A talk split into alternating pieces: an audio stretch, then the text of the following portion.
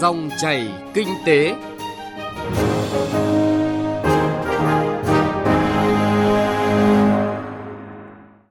Biên tập viên Hà Nho xin chào quý vị và các bạn. Chương trình Dòng chảy kinh tế hôm nay chúng tôi chuyển tới quý vị và các bạn những nội dung sau đây đẩy mạnh đầu tư hạ tầng đường sắt, tăng kết nối, sử dụng công nghệ thu phí tự động không dừng, minh bạch trong quản lý. Chuyên mục kinh tế số là nội dung nỗ lực chuyển đổi số góp phần thúc đẩy tăng trưởng kinh tế. Trước tiên chúng tôi chuyển tới quý vị và các bạn những tin tức kinh tế nổi bật. Hai tháng đầu năm có 13.692 doanh nghiệp ngừng hoạt động chờ làm thủ tục giải thể, 3.156 doanh nghiệp đã giải thể, 13.519 doanh nghiệp tạm ngừng kinh doanh, trong khi số lượng doanh nghiệp thành lập mới chỉ là 15.979 doanh nghiệp. Đây là số liệu vừa được Tổng cục Thống kê công bố. Như vậy, lần đầu số doanh nghiệp giải thể và chết lâm sàng vượt số thành lập mới từ năm 2028, tất cả các cơ sở khám chữa bệnh phải triển khai hồ sơ bệnh án điện tử. Theo đó, lộ trình thực hiện hồ sơ bệnh án điện tử được chia thành hai giai đoạn như sau. Giai đoạn từ năm 2019 đến năm 2023, các cơ sở khám bệnh chữa bệnh hạng 1 trở lên chủ động nâng cấp hệ thống công nghệ thông tin tại cơ sở. Giai đoạn 2 từ năm 2024 đến năm 2028, tất cả các cơ sở khám chữa bệnh trên toàn quốc phải triển khai hồ sơ bệnh án điện tử. Bộ Giao thông Vận tải vừa thông báo về việc kết quả bước đầu hai lần thanh tra đột xuất với dự án đường cao tốc Đà Nẵng Quảng Ngãi. Qua đó đã tạm đình chỉ giám đốc ban quản lý dự án và cảnh cáo nhiều cá nhân tập thể. Thông tin từ bộ này cũng cho biết đang hoàn thiện dự thảo kết luận thanh tra. Sau đó sẽ phối hợp với Ủy ban Quản lý vốn nhà nước tại doanh nghiệp xử lý nghiêm đối với vi phạm nếu có của các cá nhân tập thể. Thông tin mới nhất từ Tổng cục Thống kê, khách quốc tế đến Việt Nam trong tháng 2 ước tính đạt 1 triệu 580.000 lượt người, tăng 5,8% so với tháng trước đó. Nếu so với cùng kỳ năm trước thì khách quốc tế đến Việt Nam đã tăng 10,9%. Tính chung 2 tháng đầu năm nay thì khách quốc tế đến Việt Nam ước tính đạt trên 3 triệu lượt người, tăng 8% so với cùng kỳ năm trước.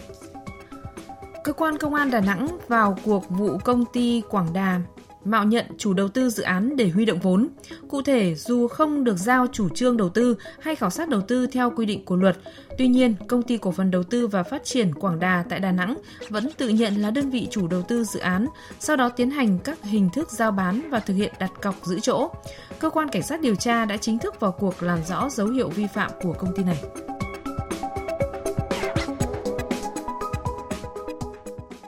Quý vị và các bạn, dự án xây dựng 1.559 km đường sắt tốc độ cao Bắc Nam được chia thành hai giai đoạn với tổng mức đầu tư là 58,71 tỷ đô la Mỹ đang đặt ra bài toán lớn về nguồn vốn. Dự án này khẳng định tính cấp thiết của hoạt động đầu tư đối với vận tải đường sắt, lĩnh vực được dự báo là sẽ có cơ hội phát triển trong thời gian tới đây, nhất là yêu cầu về tính kết nối. Đồng thời, xác định lợi thế của vận tải đường sắt đối với hệ thống hạ tầng hiện có thì lĩnh vực đường sắt cũng đẩy mạnh đầu tư công nghệ, khai thác hiệu quả, góp phần phát triển kinh tế xã hội. Dòng chảy kinh tế hôm nay, chúng tôi chuyển tới quý vị và các bạn nội dung này qua phân tích, đẩy mạnh đầu tư hạ tầng đường sắt, tăng kết nối. Mời quý vị và các bạn cùng nghe.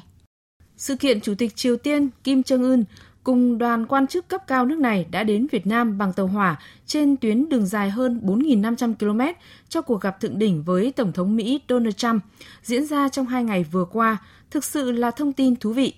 Trong năm 2019 này, lĩnh vực đường sắt của nước ta cũng được xác định là một trong những lĩnh vực tập trung đầu tư khai thác hiệu quả nhất, phát huy lợi thế của loại hình vận tải có nhiều lợi thế, nhất là vận tải hàng hóa đường dài.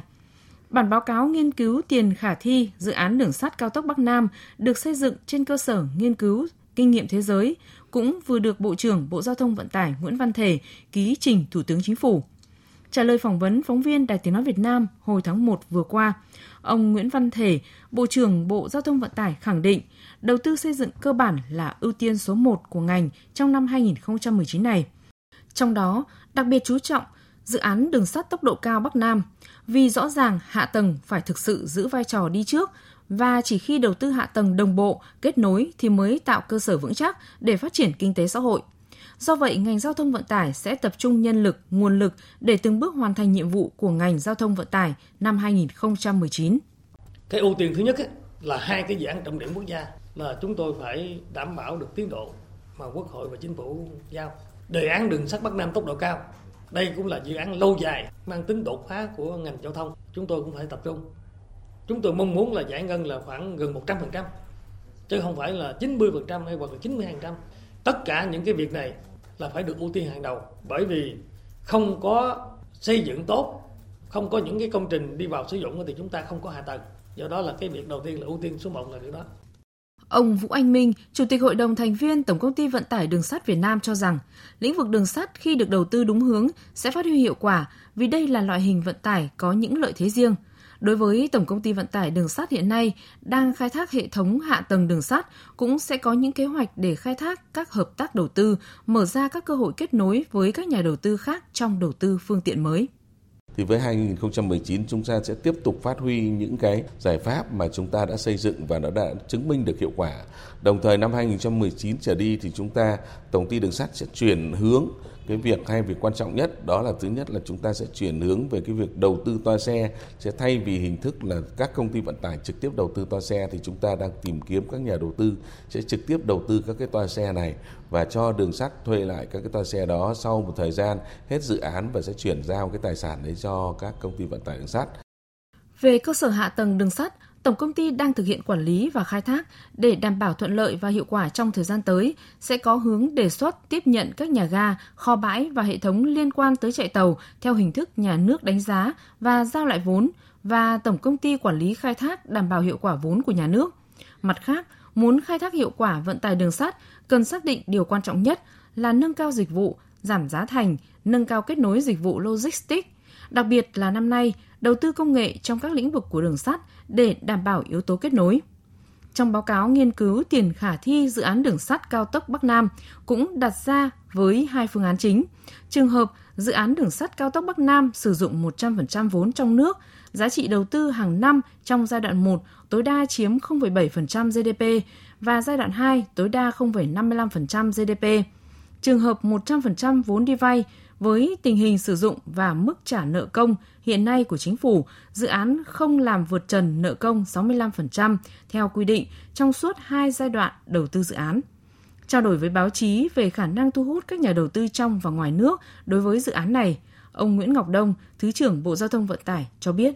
Và trong dự án đã báo cáo tức là phần lớn là đầu máy toa xe và quản lý khai thác. Chúng tôi cũng kỳ vọng một số ga trung tâm kết hợp giữa khai thác đường sắt và các thác thương mại thì cái đó là sẽ được chi tiết hóa ở các bước tiếp theo của cái đó và hiện thực hóa trong cái cơ chế. Nhà đầu tư đây thì có thể kỳ vọng là vì có cả công nghiệp sản xuất thì có thể nhà đầu tư về liên doanh sản xuất công nghiệp trang thiết bị đường sắt. Thông tin tín hiệu chúng tôi cho là Việt Nam thử sức mô hình như là có thể là mình sẽ đề nghị là phải sản xuất ở Việt Nam. thì Các cái tập đoàn lớn của trên thế giới họ có thể vào liên kết Việt Nam, họ có cơ sở vật chất sẵn để họ đầu tư máy móc thiết bị để họ sản xuất.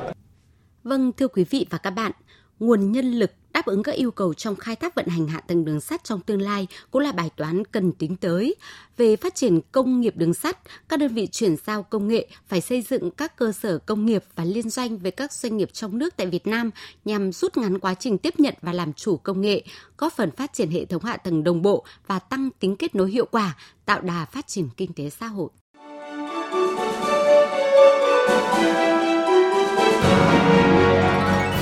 Dòng chảy kinh tế, Dòng chảy cuộc sống.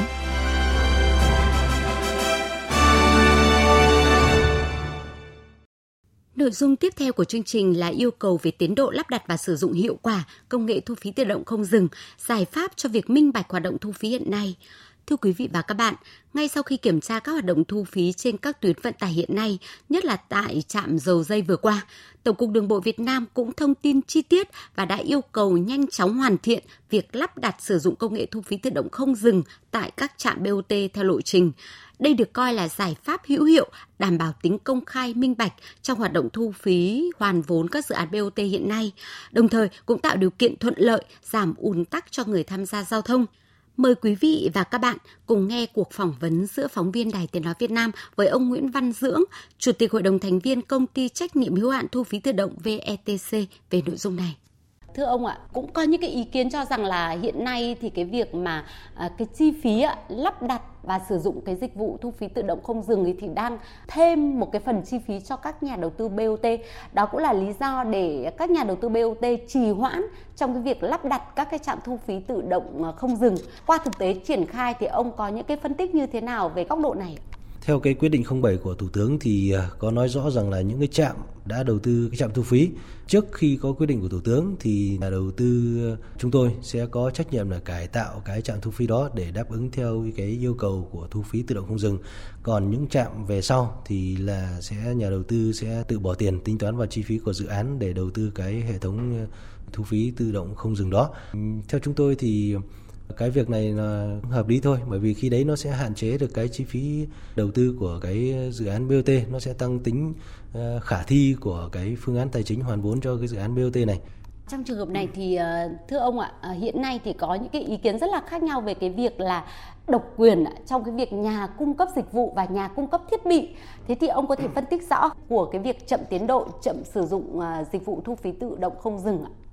Về khía cạnh à, đơn vị cung cấp dịch vụ thu phí thì à, hiện nay thì Bộ Giao thông Vận tải cũng đang à, tổ chức lựa chọn cái nhà đầu tư dự án BO2 tức là một đơn vị nữa cung cấp cái dịch vụ thu phí tự động không dừng này. Tôi cũng không nghĩ rằng đây là cái dịch vụ độc quyền, bởi vì cái tính theo cái thời điểm thì cái thời điểm mà chúng tôi thực hiện đầu tư thì có một nhà đầu tư và thời điểm này có hai nhà đầu tư thì tức là nó xét theo cái yếu tố gọi là thời điểm thôi. Còn đối với dự án này thì cũng không có cái gì phải băn khoăn, bởi vì đây là dự án BOO về bản chất là thực thanh thực chi. Tổng mức đầu tư là do cơ quan nhà nước có thẩm quyền thẩm định dự toán, thiết kế là do cơ quan nhà nước có thẩm quyền thẩm định cái việc đó. Sau khi đầu tư xong thì các cơ quan kiểm toán thanh tra là có quyền để thanh tra chi phí này. Sau đó thì cơ quan nhà nước có thẩm quyền là thực hiện kiểm tra, thẩm tra và quyết toán chi phí này. Tức là mọi công đoạn trong việc đầu tư này đều do cơ quan nhà nước có thẩm quyền tham gia kiểm tra, xác nhận việc này. Thế nên tôi nghĩ là cái chi phí, mặt chi phí thì phù hợp. Đảm bảo rằng là tất cả những chi phí mà được quyết toán là đều là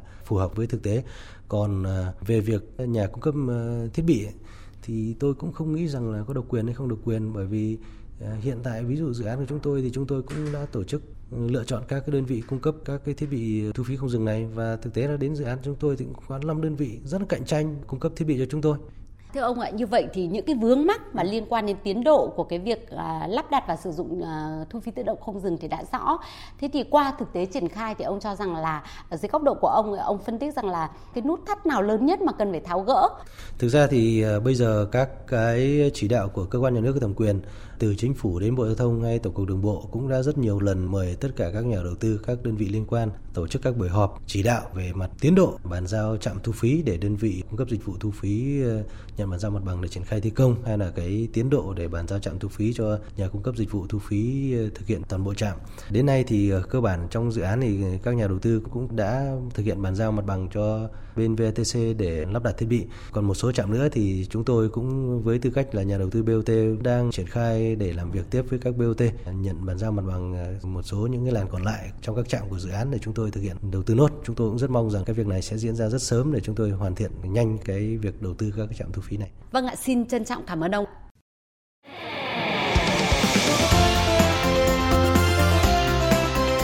Kinh tế số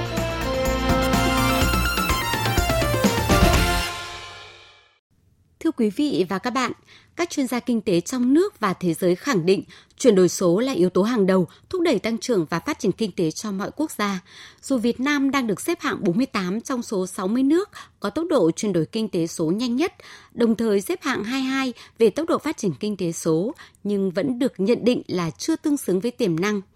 Vậy giải pháp nào cho câu chuyện thực tế này? Chuyên mục Kinh tế số hôm nay, phóng viên Trang Linh sẽ giúp quý vị và các bạn tìm lời giải. Ở nước ta, tỷ lệ người dân sử dụng Internet thông qua điện thoại thông minh lên đến 60 triệu người. Đây được coi là yếu tố quan trọng và là tiền đề để phát triển kinh tế số. Ông Đào Đình Khả, vụ trưởng vụ công nghệ thông tin Bộ Thông tin và Truyền thông phân tích. Hiện nay chúng ta đang sống trong một cái bối cảnh nó rất đặc biệt. Chúng tôi nhìn thấy một cái sự chuyển biến lớn trong cái việc các cái doanh nghiệp công nghệ thông tin cũng như các nền kinh tế đương hoạt động trong cái lĩnh vực kinh tế số nó thay đổi so với những cách tiếp cận trước đây. Trong cái nền kinh tế số, sự sáng tạo, sự cạnh tranh và sự chia sẻ là được thực hiện chủ yếu dựa trên công nghệ số hoặc là các cái mô hình kinh doanh, những mô hình hoạt động, những cái kỹ năng về công nghệ số. Tại hội thảo doanh nghiệp số và đổi mới sáng tạo do Viện Nghiên cứu Chiến lược Thương hiệu và Cạnh tranh phối hợp với Hiệp hội Internet Việt Nam cùng các cơ quan liên quan tổ chức mới đây, các chuyên gia cũng phân tích nhiều vấn đề cốt lõi như thực tế ứng dụng số hóa trong doanh nghiệp Việt Nam, những thách thức và cơ hội cho doanh nghiệp Việt Nam trong bối cảnh kinh doanh thay đổi, hướng dẫn cạnh tranh toàn cầu chuyển đổi kinh doanh trong ngành công nghiệp 4.0, vân vân. Các chuyên gia thẳng thắn nhìn nhận, muốn tồn tại và phát triển trong thời đại kỷ nguyên số, doanh nghiệp phải chủ động thay đổi, đẩy mạnh ứng dụng công nghệ thông tin vào sản xuất và quản trị. Doanh nghiệp là hạt nhân trong công cuộc chuyển đổi số của nền kinh tế. Ông Nguyễn Văn Nam, Chủ tịch Hội đồng Viện Nghiên cứu Chiến lược Thương hiệu và Cạnh tranh cho rằng Mỗi lần có một cuộc cách mạng là kinh tế thế giới sẽ có một bước thay đổi cực lớn từ một cái nền sản xuất cũ sang một cái nền sản xuất mới, trên cơ sở cái công nghệ mới. Những cái nước mà tận dụng được cơ hội như thế, chớp lấy được thời cơ như vậy, là những cái nước họ sẽ là đi đầu và họ sẽ là tạo ra một bước phát triển vượt bậc cho nền kinh tế của nước họ. Thì chính cuộc cách mạng công nghiệp 4.0 lần này cũng sẽ như vậy. Tất nhiên có những thách thức, nhưng mà cơ hội là cực lớn mà cơ hội đó không phải ai cũng có thể là tận dụng được. Nếu anh không có một sự chuẩn bị, không có một cái hiểu biết và nhận thức cho nó rõ ràng, cho đến từng người dân, cho đến từng doanh nghiệp, thì chúng ta không thể tận dụng được cái cơ hội ấy đâu. Có thách thức, có cơ hội, nhưng cơ hội chiếm ưu thế nhiều hơn. Quan trọng là giới doanh nghiệp, lực lượng nòng cốt của tăng trưởng kinh tế có thể nhận thức tốt hơn tận dụng tốt các cơ hội của công cuộc chuyển đổi số này. Đây là nhận định, vừa là cảnh tỉnh từ chuyên gia kinh tế Võ Trí Thành dành cho giới doanh nhân. Cái điều mà tôi muốn nói nhất, cái hay nhất của cuộc cách mạng này, bản chất của nó là số hóa. Thứ hai là siêu kết nối và thứ ba là xử lý cái dữ liệu là cực kỳ thông minh. Đấy là cái nội hàm, nó là số hóa. Và quan trọng nhất là những người làm trực tiếp đang chơi với nó đang làm với nó đó là doanh nghiệp để mà cuối cùng nó thành năng suất nó thành lợi nhuận nó thành tiền cho doanh nghiệp. Có như vậy thì đất nước mới phát triển được. Nhận định này tương đồng với đánh giá của các tổ chức quốc tế về công cuộc chuyển đổi số toàn cầu như công ty phân tích số liệu Comscore của Mỹ hay tập đoàn Temasek Holding tại Singapore. Đặc biệt trong bối cảnh có tới 61% doanh nghiệp đang đứng ngoài công cuộc chuyển đổi số, mới chỉ có 18% doanh nghiệp sẵn sàng và 21% còn lại bắt đầu từ những hoạt động hết sức sơ khai, thì doanh nghiệp nào, lãnh đạo đơn vị nào nhạy bén với thời cuộc sẽ là những doanh nghiệp, đơn vị chắc thắng trong kỷ nguyên số, là nhận định hoàn toàn có cơ sở. Từ thực tiễn đó, dù xếp hạng 48 trong số 60 nước có tốc độ chuyển đổi kinh tế số nhanh nhất, Việt Nam vẫn tồn tại những bất cập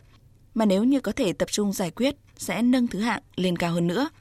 Tiến sĩ Lương Văn Khôi, Phó Giám đốc Trung tâm Thông tin và Dự báo Kinh tế Xã hội Quốc gia cho rằng qua cái tìm hiểu chúng tôi rút ra một số những cái kinh nghiệm mà mà Mỹ, Singapore và các nước khác trong đó có cả Estonia là một trong quốc gia rất là thành công trong cái cái ứng dụng công nghệ 4.0 thì cuộc cách mạng công nghiệp 4 chấm là một xu thế tất yếu không thể đảo ngược được. Và trong quá trình này thì cả những nước đang phát triển và phát triển cũng thể tham gia tận dụng được những thành tựu cách mạng công nghiệp 4 chấm để nâng cao trình độ công nghệ cũng như là thay đổi cơ cấu lao động, thay đổi ngành và phát triển nâng cao năng lực cạnh tranh rồi năng suất lao động vân vân. Cái điểm thứ hai cách mạng công nghiệp 4 chấm là đòi hỏi thay đổi căn bản về tư duy quản lý của nhà nước cho phù hợp và tương thích với môi trường số. Tức là bây giờ chúng ta chỉ không chỉ liên quan đến đưa ra ban hành chính sách mà phải khai thác cả sự dữ liệu lớn. Và đặc biệt quan trọng đây là cái chính phủ số là kết nối, chia sẻ thông tin, xây dựng hệ thống thông tin uh, dữ liệu mở để cho tất cả các cơ quan hoạch định sách cũng như là cơ quan nghiên cứu để có thể truy cập được vào những cái dữ liệu để chúng ta tiến hành nghiên cứu và bản sách nó phù hợp. Như phân tích của các chuyên gia, muốn tồn tại và phát triển trong kỷ nguyên số không chỉ từng doanh nghiệp mà mọi thành phần trong nền kinh tế không phân biệt công hay tư đều phải chủ động thay đổi từ nhận thức đến hành động, đẩy mạnh ứng dụng công nghệ thông tin vào sản xuất, điều hành và quản trị Chậm trễ đồng nghĩa với lạc hậu, thua thiệt. Và ngược lại, khẩn trương, cẩn trọng, nỗ lực chuyển đổi số, kinh tế sẽ tăng trưởng tích cực và thịnh vượng.